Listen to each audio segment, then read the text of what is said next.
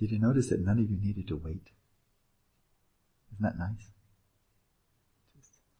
We always have something to do. Breathe. So, good morning. We finished the last cycle of the guided meditation, so from now on, I'll invite you all to fly solo. The sessions themselves will be silent, but when it seems appropriate, I'll give a little preamble, and that's what I'll do now. We're quickly approaching the final week of our retreat, so if this were on the airline, the pilot would come on and say, "Ladies and gentlemen, we're beginning our final descent. If you have any luggage you'd like to store, now's the time to do it," etc. And so it's not too soon now to envision how you would love to see this retreat come to an end, how you would love to make the transition from the retreat and venturing out into what people out there call the real world,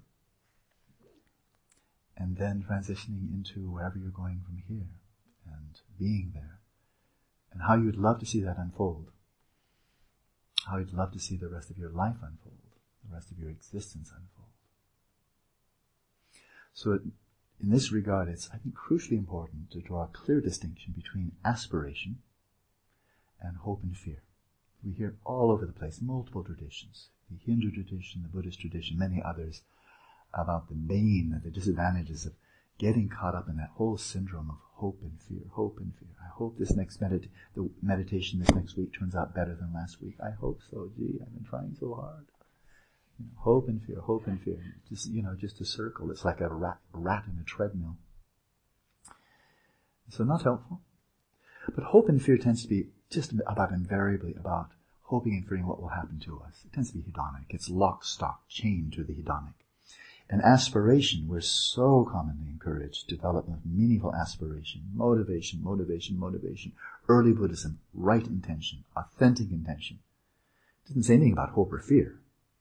It said one of the Eightfold Noble Paths is right intention, authentic intention, right? So intention, motivation, aspiration, these are utterly different than hope and fear. And absolutely embraced in the Buddhist tradition. And so aspiration, of course, is this aspiration, what shall we bring to life? What shall we bring to every situation? How would we love to make the transition from here over to the Phuket airport or wherever we're going from here? You know, it is that. It is what we're bringing to it. It's all about eudaimonia, about genuine happiness. And so in this regard, two verses from the Dhammapada really sprang to mind. They're both, each one is really a jewel. And let's see if I can read it without my glasses. And also with dim lighting. Maybe not. Yeah, at least lighting would be good. I was counting on the lighting being there. Oh, yeah. So, the very, very ever so famous first verse of the Dhammapada.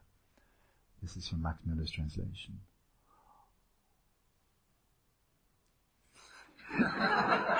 Reading glasses? Anybody have reading glasses? Just ordinary reading glasses. Thank you, Benam. I have really ordinary 61-year-old eyes. And let's see. Yeah, that does it. Thank you. Ordinary old geezer's eyes. Okay, Dhammapada. All that we are is the result of what we have thought. It is founded on our thoughts. It is made up of our thoughts. Very familiar. And so deep. I'm going to read it again. All that we are is the result of what we have thought. It is founded on our thoughts.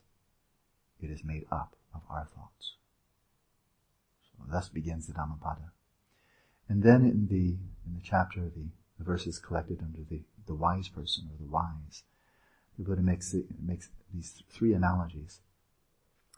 Just as irrigators direct water, fletchers form the arrow, and carpenters craft the wood, so do the wise shape their own minds. So again, three analogies. Easy to remember. Just as irrigators direct the water, where they will, fletchers shape or form or craft the arrow, and carpenters craft the wood, so do the wise shape, craft, refine their own minds. Just maybe Thank you, Bernard. So this is what the practice of loving-kindness is about, is in this first phase where we really envision how we'd love to see our own lives unfold. And it strikes me as having quite a strong parallel with another analogy, this time from a Harvard philosopher, and to my mind a very, very good one. He's retired now. But Hilary Putnam, very distinguished, quite renowned within the philosophical community, highly respected. And there was a phase of his philosophizing in the 1980s that I deeply admire and respect, called Internal Realism or Pragmatic Realism, where he rejects the view of metaphysical realism, that the universe is absolutely out there, already a fait accompli, a done deal, and we're just mapping it, describing it, something inherently existent. And he rejects kind of an instrumentalism or a cultural relativism that we're basically just making it up. You know, just like free-for-all. Oh, that's your reality. Oh, this is my reality. You know, so hippieville, you know. He's rejecting these two, and then he's coming to something in between. And it's quite remarkably similar to the quantum cosmology of John Wheeler, Stephen Hawking, and so forth, drawing in very strongly, but now this time from a philosophical perspective, rather than the perspective of cosmology and quantum mechanics, from the philosophical perspective, drawing on Kant, William James, and Wittgenstein. He gives this analogy, and then we'll just jump into the meditation. And that is, he says, we, each of us here, we are like characters in a novel. Each of us is like a character in a novel. And we're writing the novel. So as you write the novel, as you envision the novel of the rest of your life, you know, as a novelist, if you've ever done any creative writing, you can have a large vision when you start the book. But you can change it any time. Say, oh no, I want the ending to turn out this way. Oh, the next chapter, I'm going to make it this way. So this meditation we're about to do. Write your novel today, but know that this afternoon you can write another novel, or tomorrow another novel. You can keep on directing it, like the irrigator directs the water. You can change your mind at any time. Like the fletcher shapes the arrow, like the carpenter shapes the wood. So can you shape your mind and shape your life. Take the reins in your own hands. Shape your mind, you shape your life. Enjoy the practice, it will be silent.